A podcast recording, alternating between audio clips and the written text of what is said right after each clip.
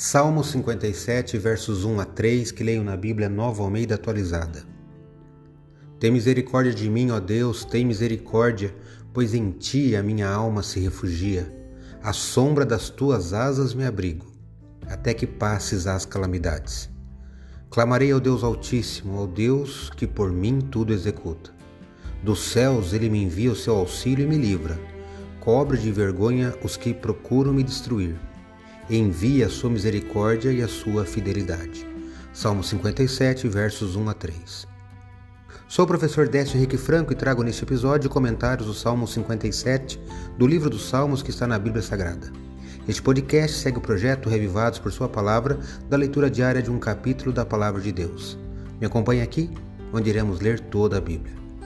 Como eu tinha citado ontem, o salmo de hoje, que é o 57, tem tema, estrutura e estilo semelhantes ao seu Salmo Gêmeo 56. O salmo começa com uma oração por misericórdia proferida em plena confiança no poder de Deus para salvar. Em seguida, descreve de forma breve o problema do salmista e termina louvando a bondade de Deus. No subtítulo deste salmo está que o hino foi escrito por Davi quando fugia de Saul na caverna. Leia e reflita neste poema. Eu li apenas os três primeiros versos.